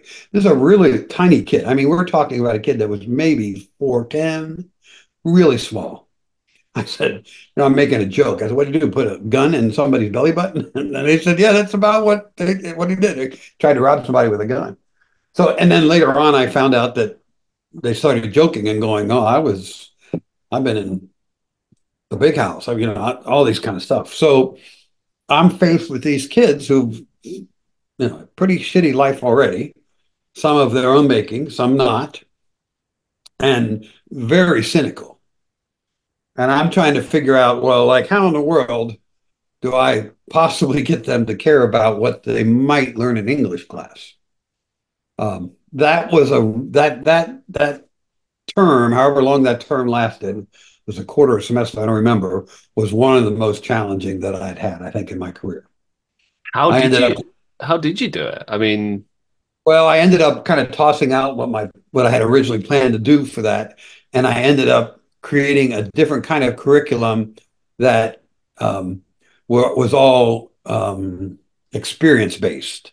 So, like, I I had them plan a trip that they would like to go on, and they had to do everything about the trip, research. Well, you know, this is before the internet, so they had to do the reading and find out where they'd like to go. They had to figure out how much it was going to cost to get there, and you know, how long would it take to drive. So I was trying to get them reading reading in the sense of research of real practical stuff and, and it worked with some of them, it worked with all of them but it worked with you know um, i had tour i went and got I, you might not uh, we have a thing called AAA here Mm-hmm. Uh, and, uh, and, in those days, you, this, these don't exist anymore because of the internet, because they have all stuff. But in those days, they had tour books of every every state. So I'd get tour bring, and I would go bring tour books in and maps and stuff. And so they would have to go through and read and figure out where I uh, okay, you know, I'd give them money. Okay, so you got this much money to plan your plan your vacation. You're taking your girlfriend. Okay, where are you going to stay? Find your hotel. So, and I don't know that they, you know, did they come out knowing a whole lot more English? They came out knowing a little more about why it was important to be able to do those things.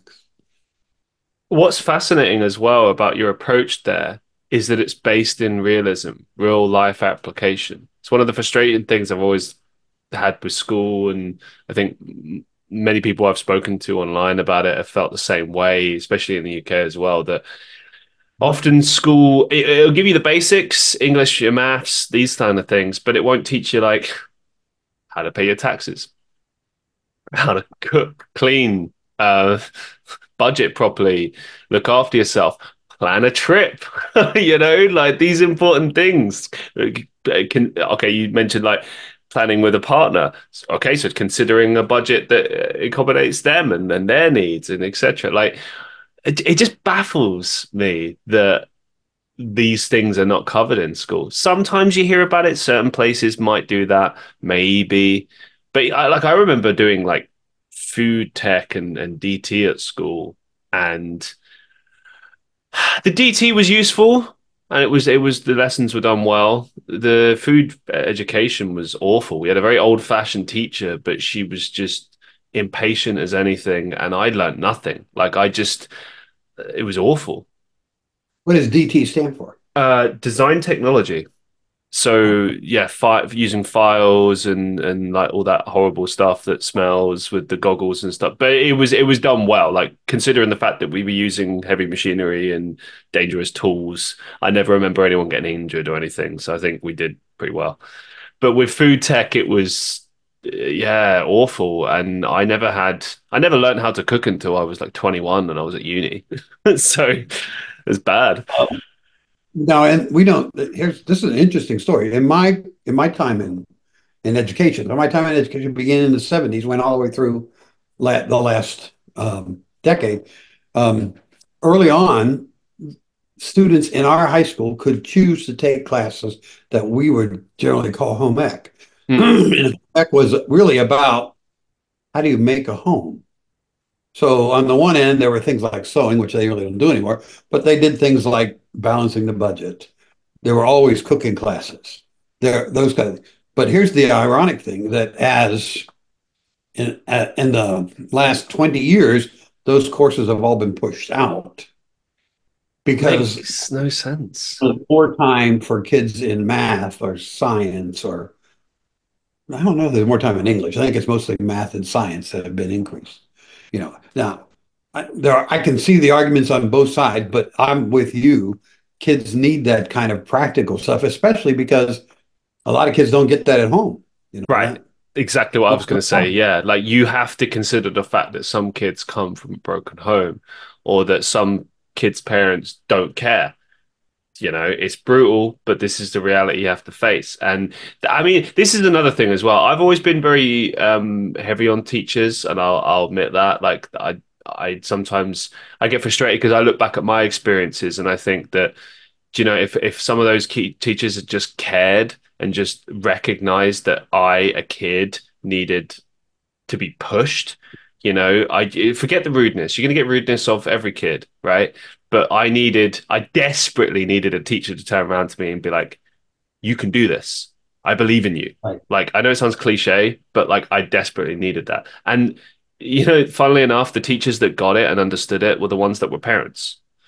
The ones that didn't get it were the ones that just, I don't know why they were teachers. I'll never forget my high school German teacher. So, hey, Robert Shaw, if you're listening, this is at you. he divided the class into so everyone to the far left were students that were going to get A stars to B. Now, he never said this. I could just tell by like, you know, I was not a stupid kid. I recognized that, yeah, okay, A star students are over there. Kids in the middle are like your B's, C's, something like that. All of us kids on the far right were all failing. And we all looked at each other and we're like, okay, right. So I put my hand up and I was like, why have you why are you spending all your time with the students who are on track to get an A star? Why don't you spend some time with us? And his exact response was, Well, you've not bothered to put any effort in, that's on you. And I was like, No, that's on you. You're the teacher. You failed to teach me properly. That's on you.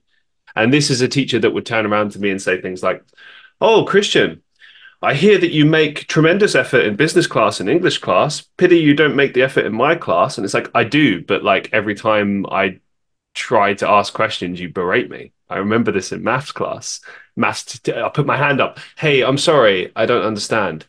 Why don't you understand? I've explained this to you. I don't know how many times. Everyone else gets it. Da, da, da, da, da, you know, you see where this is going. And and that's the thing. It creates complexes. It creates trauma. You can hear me talking about it. That obviously years later, as an adult male, I've reconciled with it. I'm fine, but I remember how that felt you know, yep. like when I do live streams sometimes and I get younger people coming in and I recount these stories, they say the same stories. They're like, oh, yeah, my teacher's like that. And it's like, I'll say this. I think if you're going to get into education, no one's expecting you to be the world's best teacher. You don't even have to be a master of your subject, but you do have to care and show that you're committed to trying to push the kids Now, granted, not every kid is going to be uh, switched on and like receptive. I understand that you're not a miracle worker, but you can show that you care. You can, you know, for instance, not turn up hungover. You can not turn up and complain about your failing marriage. These are all things that happen, by the way. Uh, you cannot, you, you know, just that's and you and if nothing else, we're human beings. We can sense things. I could sense the difference between a teacher that cared and a teacher that didn't. I will always shout out my business teacher because I think this is an important place to talk about this. My high school business teacher, shout out to Miss Sinelli. I was failing her subject. Um, I would have been, it was at the beginning of the subject, so v- very early on, but I was failing. Uh, the department had lost my work, so it wasn't all my fault. They'd lost an entire, like it was a coursework based style subject. I must have done at least 10 to 15 pieces of work they lost all of it. I was gutted. There was personal stuff going on, etc., etc. She was taking over. So another teacher had gone. She came in. She's the head of this department now. Okay. She she sat down with me, and I, I never forget this. She sat down behind me, and we were looking at the computer screen. And she said, "What you what, what do you want to do? What do you want to achieve with this?" And I took that badly. I thought like I that kind of rubbed me the wrong way because I was thinking, well, you would know that you've lost all my work. You know I'm failing. So I kind of sarcastically turned around and went, I want to ace the course because I just knew it wasn't possible. And she just went quiet. She didn't say anything. And then she, about a minute later, goes, Well, you're going to have to work very hard then, aren't you? And I was like, Right. And then she said, But if you work hard, I'll help you get there. And then I was like, hold on. it was a bit like like a movie moment. I was like, so you're saying there's a chance? And she was like, yeah. And I was like, I can ace the course. And she was like, yes. And I was like, all right. And then and she was true to her word. She worked with me and I became one of her top students. I aced the course. I took this the higher level version of it, aced it again. I was one of her probably their style people, to be honest and it all came from her showing that she cared, believing in me, and saying, "Yeah, you can do it." How old were you at the time? What what where were you age wise? Fourteen. Something like that, yeah. Which is a critical. That's a very critical age. That's for for us. That's eighth grade to freshman year in high school, depending. Mm-hmm. And, and and like and I I preach this to my teachers all the time about. I don't care how much you know until they know how much you care. So now I I was very fortunate. I worked with lots of really great teachers who cared, and uh, I, I, used to. Um, I, I, in my experience, in both administrative and teaching, I taught in all kinds of of circumstances. I taught in schools that, you know, were very affluent. I taught in schools that were very rural and very basic. I taught in schools that lots of the kids were poor. And the where I finished my career, I was a, a school that had a lot of uh, uh, poor kids. It was multiracial. And I used to preach to my kid, to my teachers. I said, now you understand that for a third or half of your kids, you will make the difference as to whether they're going to end up in prison or on welfare or as an actual positive citizen in the world. I said they come from crappy situations, none of which is their control. This is the only thing you. I said you can't control all that. You can't control my. You can only control what happens in these, in the whatever time you have with these kids. I said, but you can make a difference. And I had.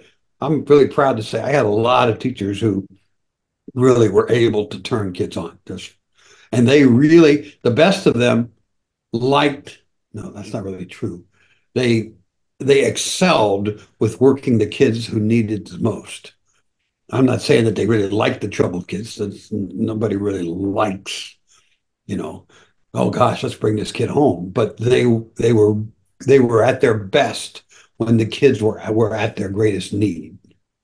And I had quite a few of the teachers who were in this last district, which was called Xenia, who who who answered that bell really well. Now I had some just like you described too, and I called them on the carpet on many occasions, you know. But uh, more most most of the teachers I work with were of the kids don't know how much don't don't care how much you know until they know how much you care. And most of the kids were all taken care of there. What would you say was your most memorable experience as a teacher? Hmm. That's another tough question. You know, I taught um, I taught for 11 years before I became an administrator, and in that 11 years, I taught I taught university, uh, I taught high school, and I taught middle school. Those was great. Um, I started my teaching career in a very unusual, in a very positive way, but a very unusual place. Um, I started at a place called Russia, Russia, Ohio, a very small school district. Um, the entire district, from kindergarten to 12th grade, only had 500 kids. I taught every kid in high school, every kid. Wow. And, and I taught every kid at least twice. So as a junior and then as a senior. And then afterward, and, and then I had some like speech classes and stuff. So I thought some of them three times, four times. Um, it, that and that was and that, that how I started my career. It was a very very growing experience. Um, the classes were very small, so I, I would have classes of 8, 12, 16, a few classes in the 20s, but not very many. But the difference was I had to work my tail off because I don't know how much you know about this, but teachers generally teach maybe five or six what we call periods, sections, whatever. Uh, I taught eight there, uh, so I was constant. I was constantly preparing all the time. I spent eight hours a day out of school trying to get ready for the next day because I'm a new teacher and I know that much, and because I had this, and it was a wonderful growing experience. I don't know if that's my most memorable part, but I, but but it was a it. This district was really interesting. It's a very rural district. It was actually the very first district in the state to have 100% of the kids pass the state test the, the, kids aren't particularly smart, but the parents make sure they're there. And the kids were very, um, they were not at all work averse. They were used to working out of school. So even though they weren't very academically oriented, they, they didn't think school was that important. They would generally do the work really well. Uh, so I didn't have a lot of discipline issues. So I focused mainly on the craft. How do you make the lessons interesting? How do you get the kids involved?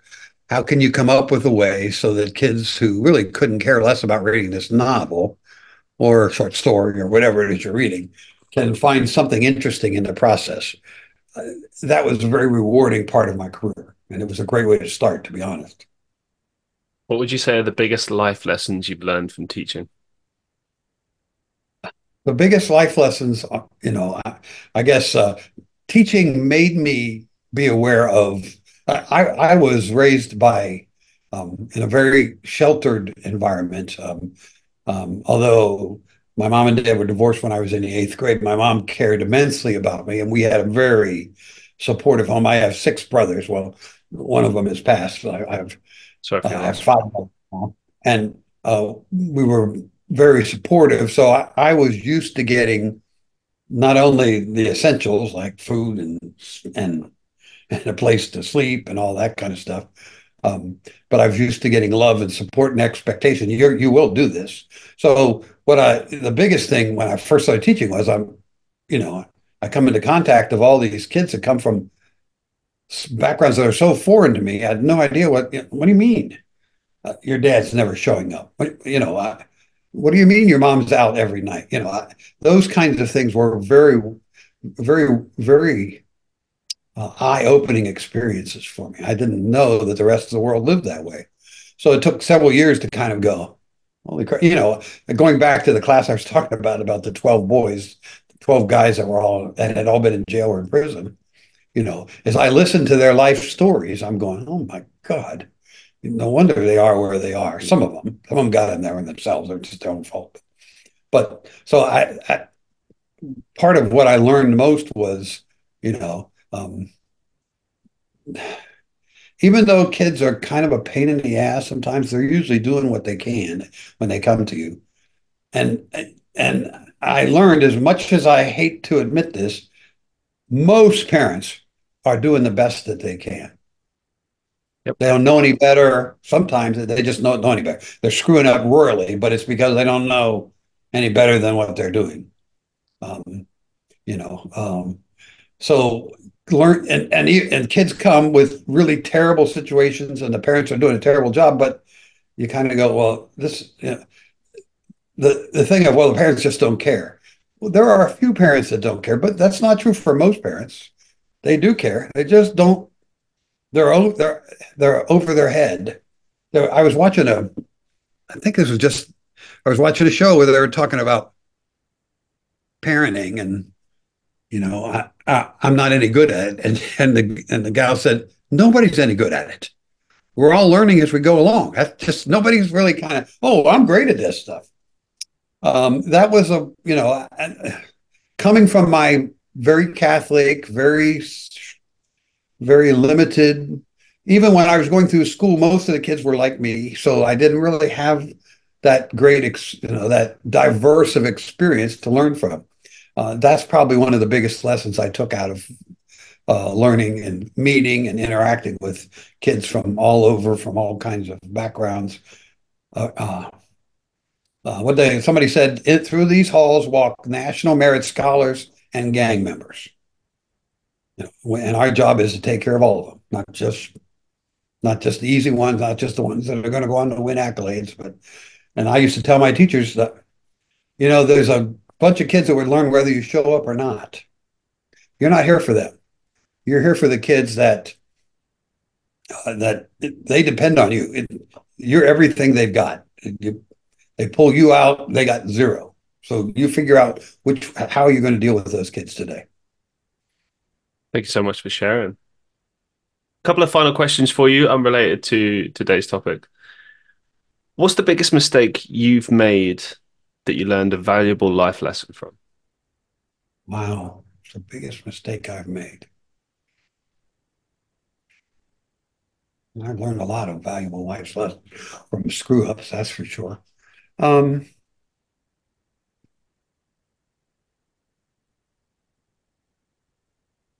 in my career, you know, I, I can point to a number of times where I screwed up royally. Um, I never really lost my temper in the sense of, although I, there's more than one occasion that I wanted to. I, there's no no question about it. Where a kid really deserved it. So, but um,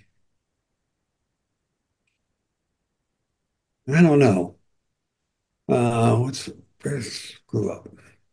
Doesn't have to be in teaching either. I mean, it's when I ask well, this I mean, question, it's it's kind of more aimed at like Something maybe where where you made a mistake and it was like, okay, instant like, okay, this is what I've learned from this.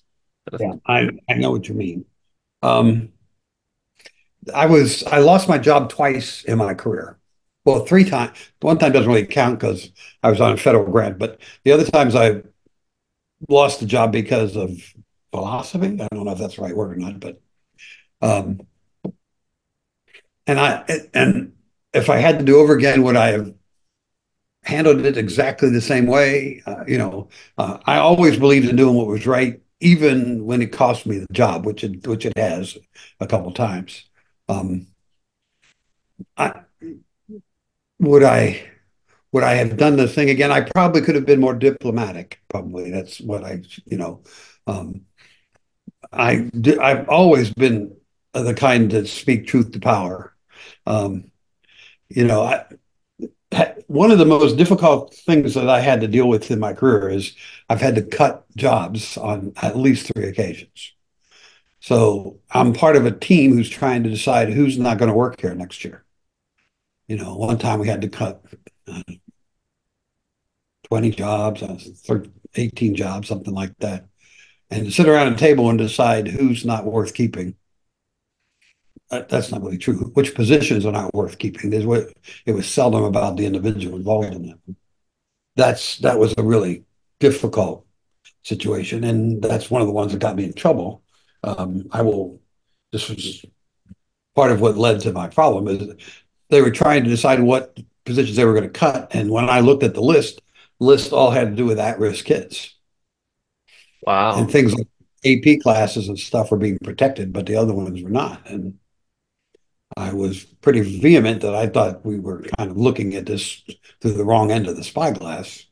And I was informed that the, uh, the kids who's the kids who went to the AP classes, the parents who voted for the levy for the, for for money, and the kids on the other end were generally not ones that voted for the money. You know, there's always so, politics involved, isn't there? Doesn't matter where you go in life, always politics. I was amazed how much politics there are involved in schools. In fact, I used to teach administrators. Um, you know, unless you take care of the politics, nothing else matters. It doesn't make any difference how good you are. If you if if you screw up royally in the politics, they'll run you over. That's what it comes down to. What's the best advice you've ever received? The best advice probably um, was when I lost my first job. So uh, I'm at this point I'm I'm a I'm a professor at the university. Really liked that job. Thought I was going to do that the rest of my life. I did not know this, but they hired me on federal money, which in and here, so you get a grant and it's it's available for so many years, and at the end of the year, it runs out. So it, it me keeping or not keeping job had nothing to do with how good I was doing. The money was there, the money's not, you know. And I'm at that point, I have no job. I have three children, the oldest of which is third grade, I think, fourth grade, third grade, fourth grade. Uh, a wife who's a homemaker. She's not working at this point. She works later, but um, and I'm going, oh, and I got no job. Um, and I had happened to be at a conference that the school sent me to, and I'm visiting my uncle, who I wasn't even very close to. He happened to live in the city, and we were so anyway. And he said, "Hey, don't worry about it. I've lost my job three or four times. Every time I found out I got an even better job than when I lost. It was another version of when God closes a door, He opens a window." Sometimes it's hard to get through the window, but you usually can get through the window. Um, that advice proved prophetic because actually uh, I was at the what turned out to be at the end of my teaching career, at the end of those 11 years I've told you about. And it was the start of my administrative career. So the fact that I had lost that job and was having to force to reevaluate my priorities pushed me into what the first administrative job that I had, which was originally called director of curriculum of this school, but eventually was assistant superintendent. So that that's probably the best advice, you know. And and and and the other time when I lost my job, it turned out to be exactly true too as well. So I had I was assistant superintendent at one school district, board changed, politics, I have I have been brought on as superintendent to become superintendent when the guy left. The guy leaves, but by that time the board changes. They decide they want something else. So I'm forced again to find another job. Kids are older now; it's not quite as serious. It, and I ended up landing at the district that I the the Xenia, the one I was telling you about, the one that's multicultural. And it turns out that where I ended up, what what they needed my skills far more than the school that I had left. So it really was God opening a, a window that needed to be opened and closing a door that needed to be closed. I would never have seen that at the time, but uh, but it was true. What's the biggest life lesson you've learned so far? Uh, I'm pretty far along in learning life lessons, so I've got more than my share. Um, I think, I think the one I would want to share is that um, you shouldn't worry near as much about things as you are. Things that you think are super important and really critical turn out to be not near as serious as you thought they were. Now, there are exceptions to that, of course, you know, um, medical issues and things like that. There's no way to diminish that. But most of the things that I spent all my time worrying about, now looking back, uh, in the words of some uh, uh, some speaker I heard, said, "Don't spend uh, don't spend a dollar on on on a worry that should cost a, a nickel." So that's probably what I would share. You know, you'll get through it. It's not that. Keep your head down. Do the best you can. You know, I, the the life lesson is you do the best you can in the situation that you find yourself. You uh, you don't have to do everything perfect, but you do the best you can in the situation that you have, and then you go on to whatever the next step is. Amazing. Thank you so much for sharing. Um, final question for you. Do you have any upcoming projects or final thoughts that you'd like to share with our listeners? I always, I always have upcoming upcoming projects. I have a, uh, as I mentioned, so I have five published novels. They are the first is a thriller, and the next four are all mysteries. The latest one we talked about earlier, uh, Cruel Lessons, which is an amateur sleuth mystery about takes place in schools. Um, I have a completely new uh, novel that's I've just got an, an agent, so it's a while from being able to come out. It's completely different. It's a historical suspense about the only female member of the spy ring that that spied for George Washington during the Revolutionary War.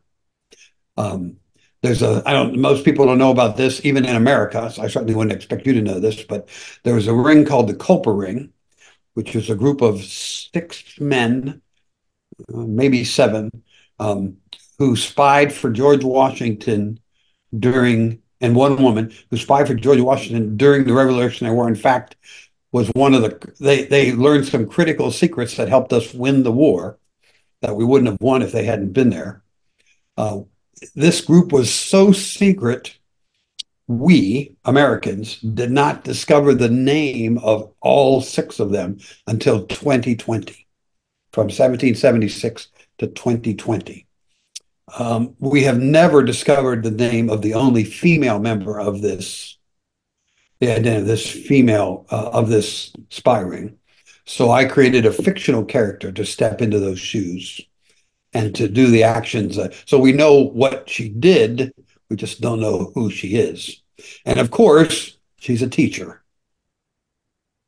So I have her, it's a tutor actually in those days, but she's a tutor in a family that's has access to British secrets and anyway, so I'm very excited about this. It's, it's a whole new venture for me in a new direction. Um, so I, that I that's kind of my newest project, uh, and then I will get back to doing some more mysteries. So always stuff on the burner. It's been an amazing uh, show. Thank you so much for appearing, for your time, for your stories and life lessons. Really appreciate it, man. Thank you so much for being on the show. Been delighted to be here. It's a great time with you. Thank you, sir. And to all the listeners of the podcast, make sure to go check out Dr. Randy Overbeck on uh, well his books and check them out. I'll, I'll make sure to leave links in the description as always. If you enjoyed the show, make sure to leave us a review on Spotify, Apple Podcasts, Google Podcasts, wherever you listen to your podcasts. If you're watching on YouTube, make sure to like, share, and subscribe. You know the deal. Leave us a comment, leave us a review. Let me know your thoughts. Let me know who you'd like to see next, what you'd like to hear covered on the show. Let me know if you have any questions. Just let me know. That's the important thing. Let me know.